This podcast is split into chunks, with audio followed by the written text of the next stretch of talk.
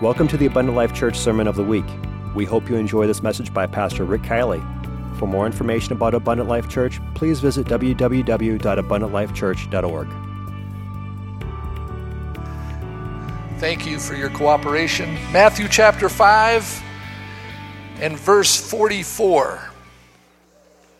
Jesus said, I say unto you, love your enemies, bless them that curse you, do good to them that hate you, pray for them which despitefully use you and persecute you. Boy, that's tough stuff, isn't it? I can do all things through Christ, which strengtheneth me, that you may be the children of your Father which is in heaven. For he maketh his sun to rise on the evil and on the good, and sendeth rain on the just and on the unjust. Now, we're talking in this series about what God's word has to say today about certain subjects. And the subject tonight is what does God's word have to say about why do Christians suffer? Why do Christians suffer? So that is, that is our topic tonight. Thank you for standing. You may be seated. Why do Christians suffer? I think we've all asked ourselves this question. Even if we haven't said it out loud, we've said, well, wait a minute. I've heard that I'm supposed to be one of God's children. I've heard that I'm the bride of Christ. I've heard that I'm one of God's favorites. Why should Christians suffer at all? Let the heathen suffer. That'll teach them. I could understand why God would punish them, but why do Christians suffer? So I want to begin by saying this some pain is unavoidable. And becoming a Christian doesn't shield us from pain and suffering, but it gives us a companion in our suffering. Now, maybe that's in that statement not enough for you, but really it is. Because God's grace is sufficient for you. But you have to receive that grace. You are going to suffer. There is going to be some pain because the, the sun shines on the just and the unjust, the rain falls on the just and the unjust. Christians get sick. Sometimes they get miracles of healing, and sometimes they die. Sooner or later, I know you don't want to hear this, we're all going to die. It's inevitable. We don't want to think about it, but nobody has escaped. Not even the Lord Himself. We're not getting out of this alive. We may get some reprieves, some miracles and healings, but if even the rapture will kill the rest of us, for in a moment, in the twinkling of an eye, we shall be changed, and the mortal will be immortal. That means you died. So it is inevitable. So we, again, we go back to the question why do Christians suffer? And I want to answer that in, the, in a few minutes here tonight. Let's talk first of all about the different kinds of suffering. First, there are three kinds, in my opinion, three kinds of suffering. Number one is the physical. 2 Corinthians 11 and 24, Paul speaking said, Of the Jews, five times I received 40 stripes, save one. Thrice was I beaten with rods. Once was I stoned. Thrice I suffered shipwreck. A night, a day I have been in the deep.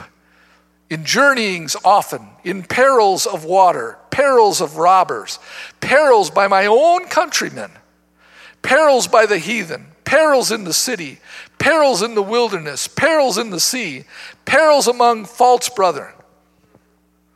In weariness and painfulness, in watchings often, in hunger and thirst, in fastings often, in cold and in nakedness, And besides those things that are without, that which cometh upon me daily, the care of all the churches. He said, I've suffered. Do you know that most of Paul's ministry was spent in prison? He didn't he wasn't even able to be in the public eye most of the time. He suffered. He suffered physically. Calvary was a physical suffering. Was a physical suffering. There was pain involved. So we can't deny that there has been physical pain brought upon believers. We are seeing it, just because we don't see it in the United States, does not mean that it's not happening in the world. It is. And someday it may come to this nation. Right now it's just verbal and slander, but it could happen. And persecution only grows the church. Then there's another kind of, of suffering, and that's circumstantial suffering. Think about it this way How about Joseph? Did Joseph suffer? Joseph was, suffer- was separated from his family. That's suffering. He's taken to a land where he doesn't know the language and he's made a slave. That's suffering. He's accused of rape and thrown into prison. That's suffering. All the things that Joseph went through were really circumstantial and not of his own doing. He, he didn't, what did he do to deserve this? It was his father that gave him the coat. It was God that gave him the dreams. It wasn't his doing. And he was falsely accused. But every, in every circumstance, and here's the lesson for us as Christians in every circumstance where he was falsely accused or punished, he stood up and did the right thing. Well, if I'm going to be a slave, I'm going to be the best slave Potiphar's ever known. If I go to prison for something I didn't do, I'm going to be a model prisoner.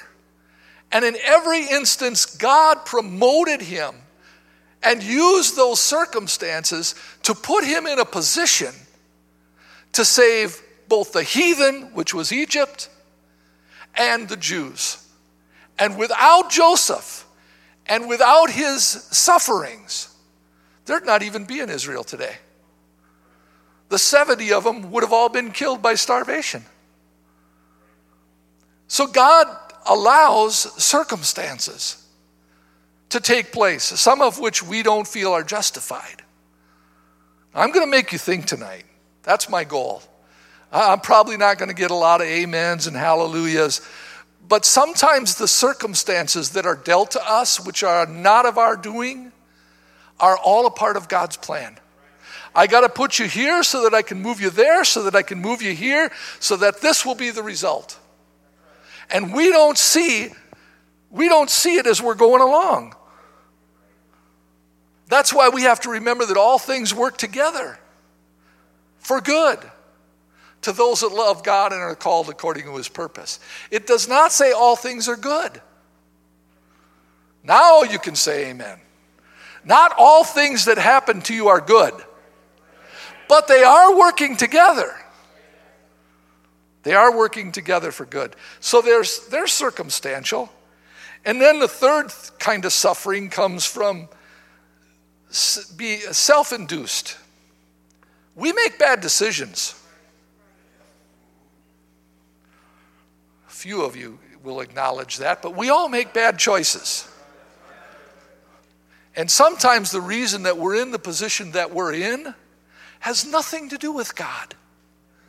We brought it on ourselves by the decisions that we made. I remember I almost made a really big I've made plenty of mistakes. I will be the first to admit it. Made plenty of mistakes.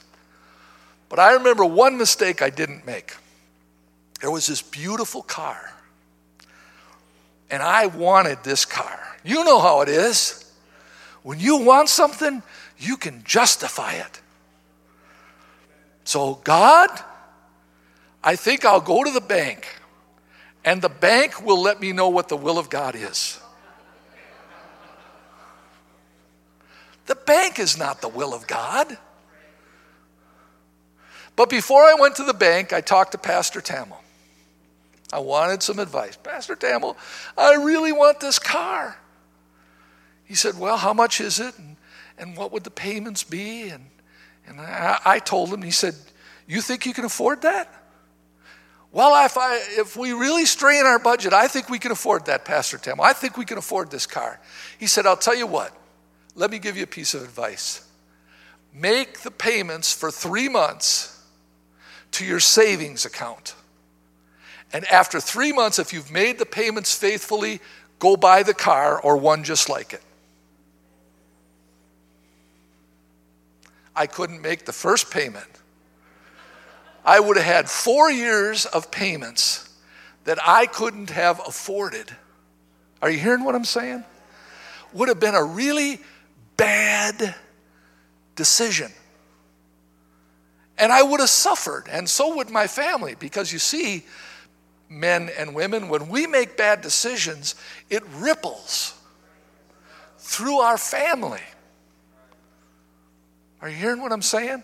And suffering sometimes comes from bad decisions, our decisions.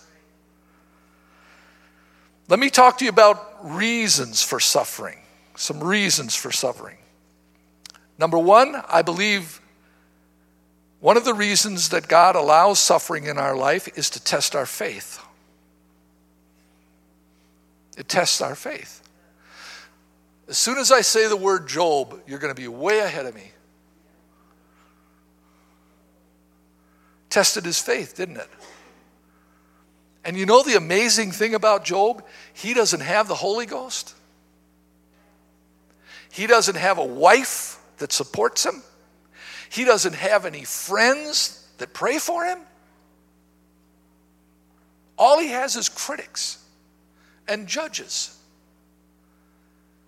But he stands in his faith and says, Though he slay me, yet will I trust him.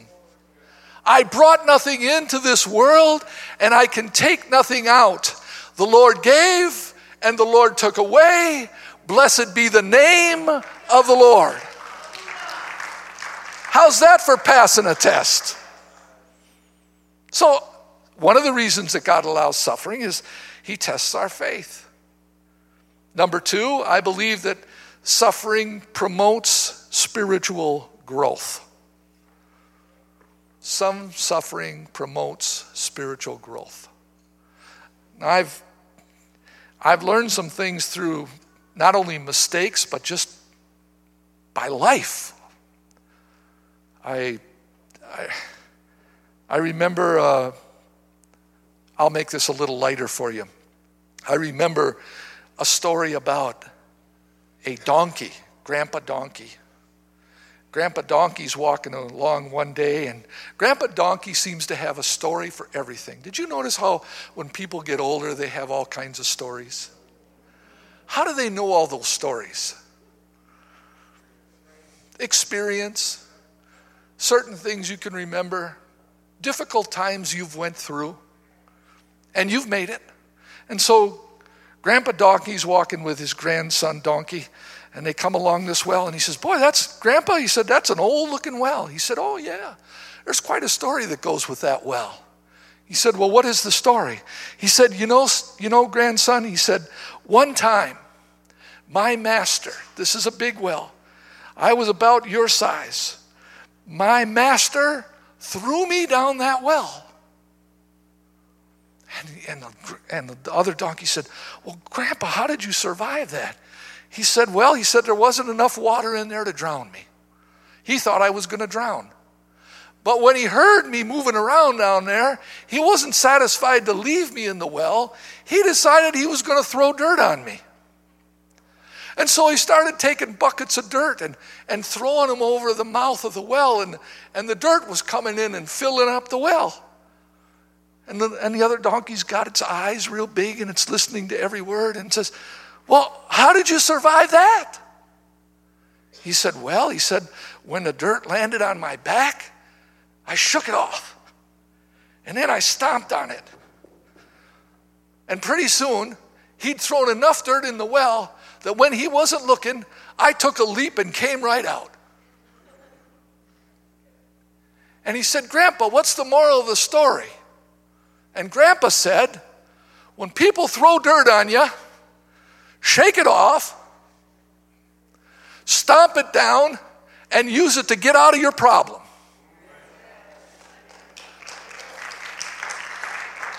See? Anybody ever throw any dirt on you? Yeah. So there it promotes spiritual growth. Listen to what 2 Corinthians 12 and 7 says. This is Paul again. Lest I be exalted above measure through the abundance of revelations, there was given to me a thorn in the flesh, the messenger of Satan to buffet me. Spiritual growth, we're talking about here. Lest I should be exalted above measure. And for this thing I besought the Lord thrice that it might depart from me. And he said unto me, No, my grace is sufficient for you. My strength is made perfect in weakness. And so here's Paul's conclusion after he hears the answer that God gives him. Most gladly, therefore, will I rather glory in my infirmities, that the power of Christ may rest upon me. And therefore, I take pleasure in infirmities, in reproaches, in necessities, in persecutions, in distresses for Christ's sake. For when I am weak, then am I strong. Spiritual growth comes from struggle. How many of you remember? Here's Grandpa Donkey again telling stories. How many of you remember about the, the uh, experiment with the cocoon? Remember me telling you that story? Some of you do. The rest of you are going to get to hear it the first time or But here's the story. An experiment takes place. A man is going to watch the this butterfly come out of a cocoon. And, he, and he's documenting this process. And one day he sees this cocoon shaking violently, and he realizes that the butterfly is trying to get out of the cocoon. So, very carefully, he takes a razor blade and very carefully he slits the cocoon, not to hurt the butterfly, but to open it up. Then he takes the butterfly out of the cocoon and puts it on the mantle and waits for it to fly. But it does not fly. So he decides he will give the butterfly some assistance. And he pushes the butterfly off of the mantle, expecting it to fly. But instead, it crashes. And after a couple times of this, he realizes this butterfly can't fly. So he goes to the professor and says, This is what happened. Now, what's your explanation? And he said, Son, you've made a huge mistake. That butterfly needed to struggle inside of that cocoon to develop its wing strength. You took it out prematurely, it's not strong enough to fly, and now it will never fly. Some struggle in our life is good. We don't think so, but it develops strength. And when we feel weak in our flesh, that's when God can become strong in our spirit. Are you hearing what I'm saying? And so there's, there's promotion for spiritual growth.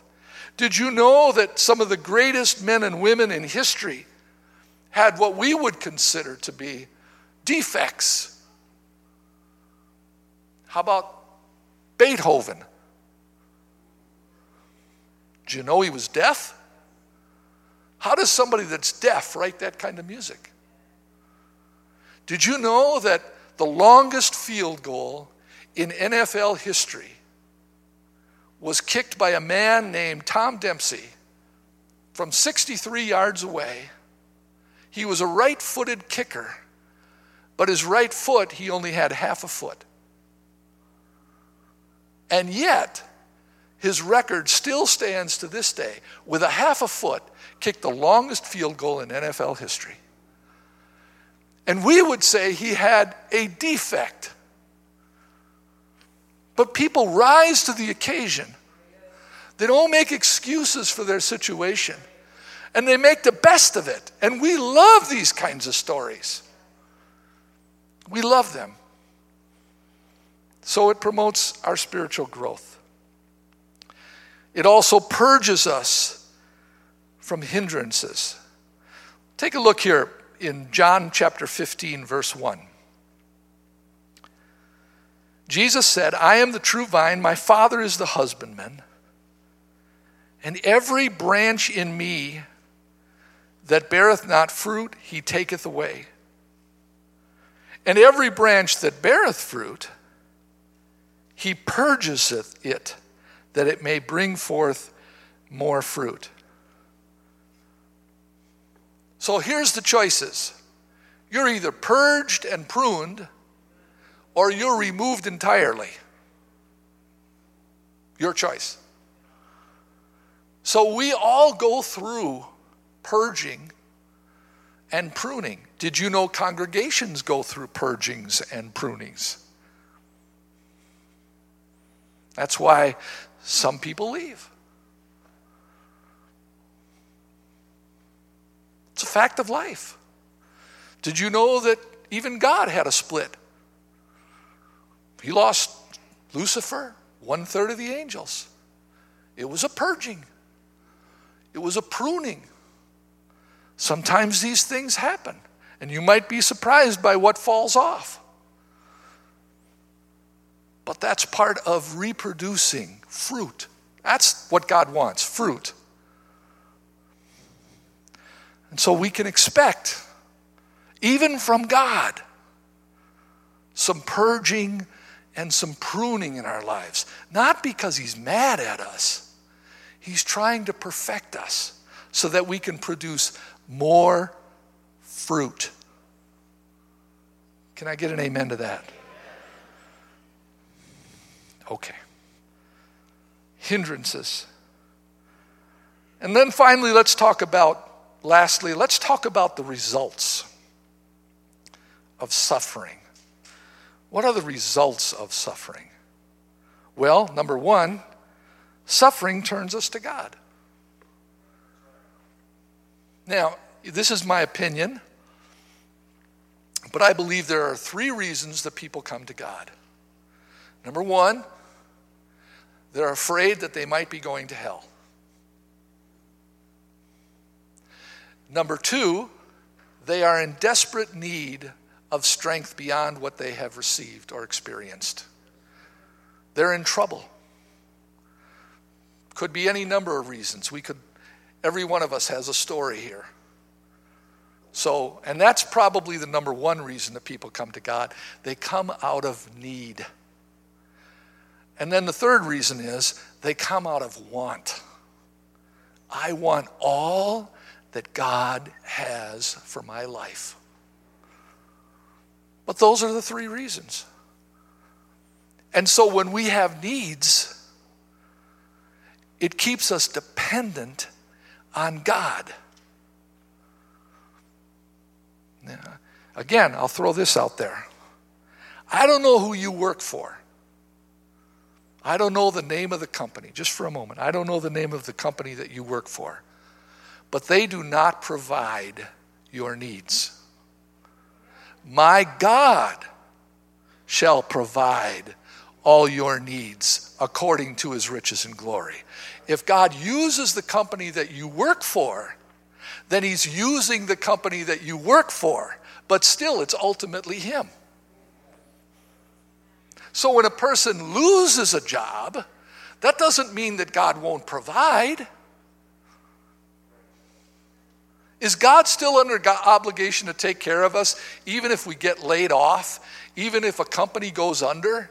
Is God still under obligation to take care of his own family? I believe he is.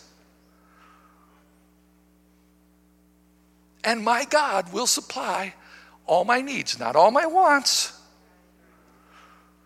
not all, not maybe not the car I want, but the car I need. Can you say amen? So we come, one of the results of suffering is we turn to God from our need. Number two, the results of suffering teach us submission. That's a tough one. Submission is a tough one. See, let, let me tell you what I believe submission is. Submission is such a respect for authority that even when you disagree with it, you obey it. That's submission. When you agree with authority, that's not submission, that's agreement. That's not submission. Submission is saying, oh, that's not my will, but that is my boss. That is my authority. That is my parent. That is my pastor. Now, I'm talking about a position, not a person. Whatever authority God has in your life, when you submit to it, you've learned the lesson. So we need to be submissive. You know something I've I remember uh, pardon me for using corny illustrations, but I remember watching a movie one time and and it was called Rudy.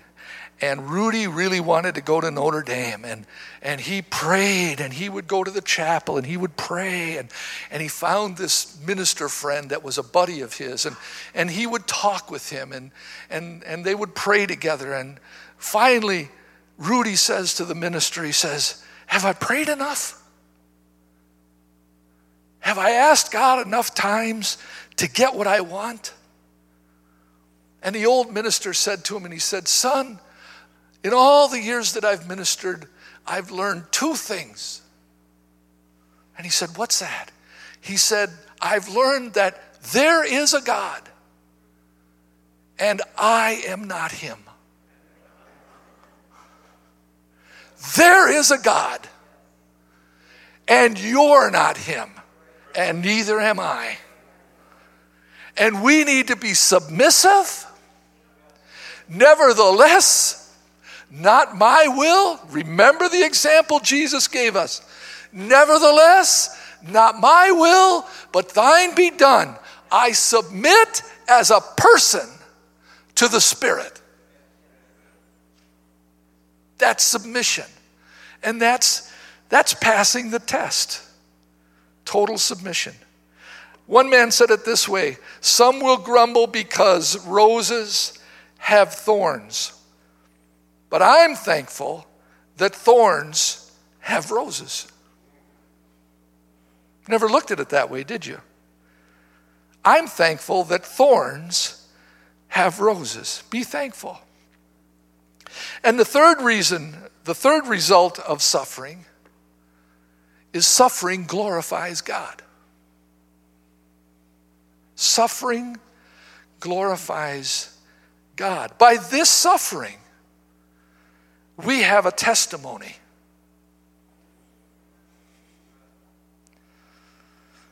And again, any one of you could stand here tonight. It just so happens it's my turn. But any one of you could stand here tonight and glorify God by some of the suffering you've went through.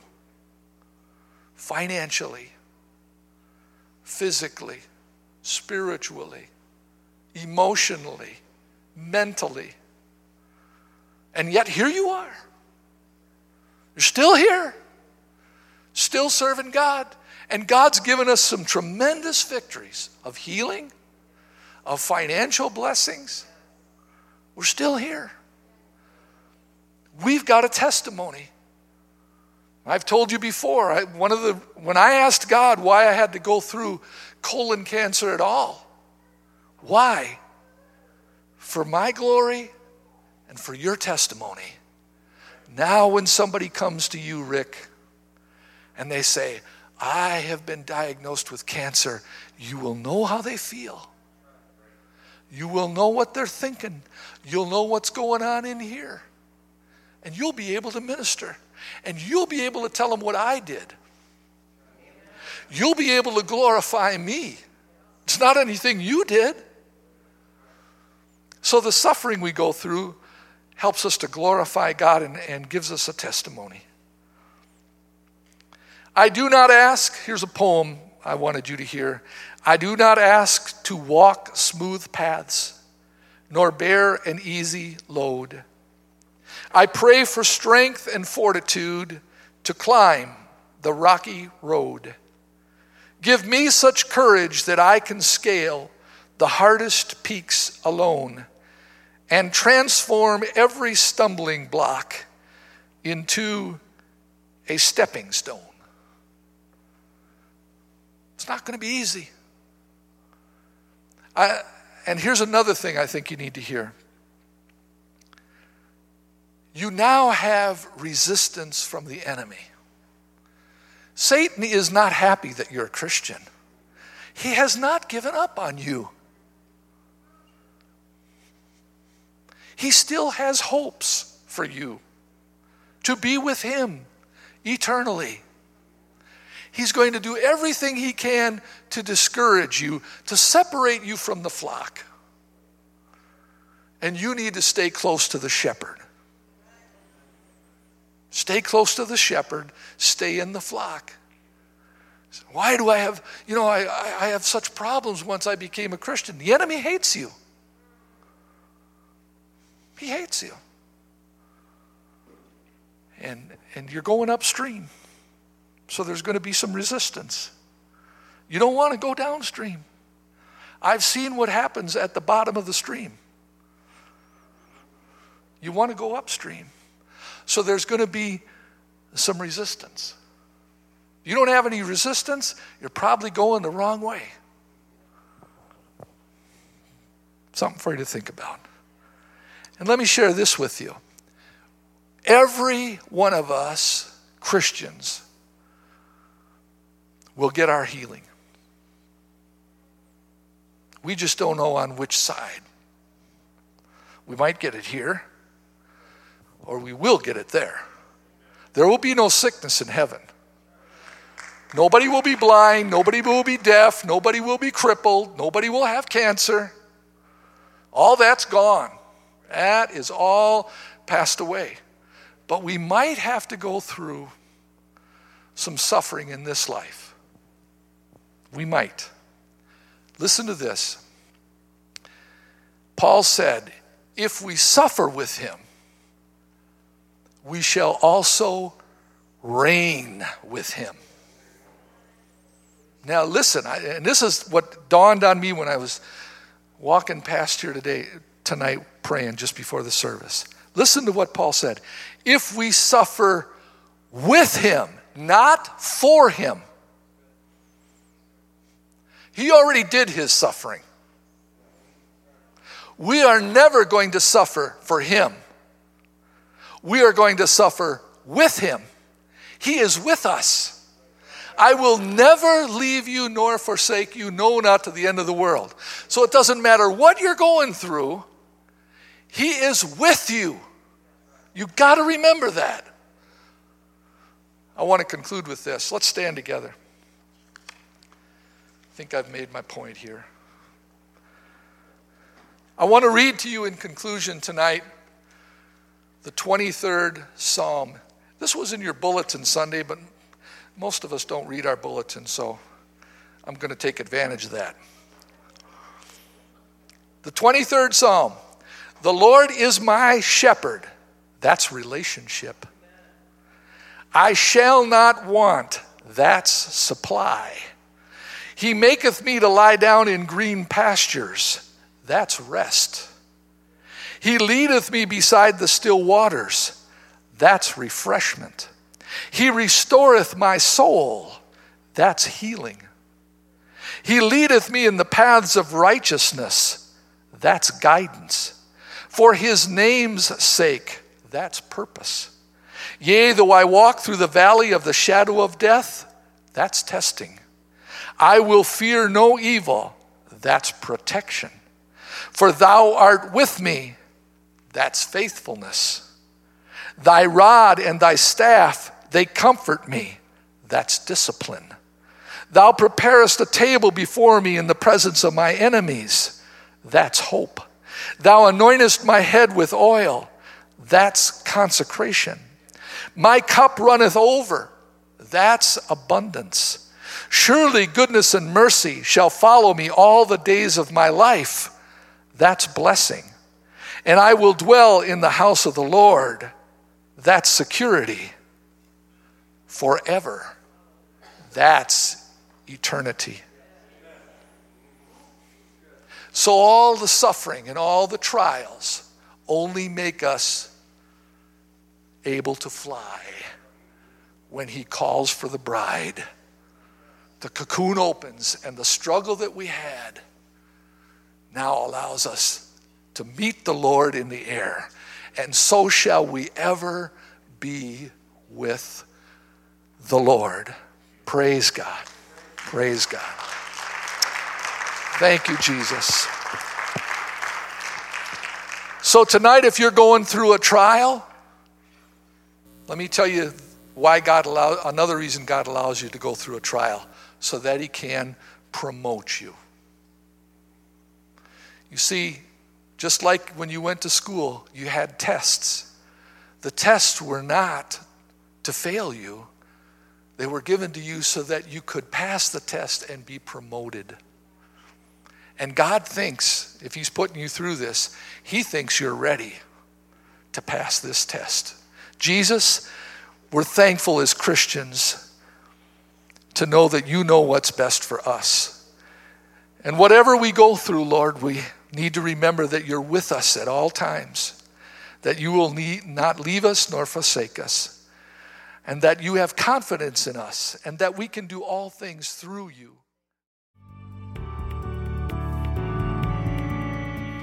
Thank you for listening to this Abundant Life Church podcast.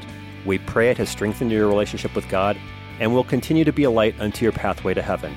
If you have any questions or comments regarding this podcast, please telephone our ministerial team at 262 965 5177 or email us at info at abundantlifechurch.org.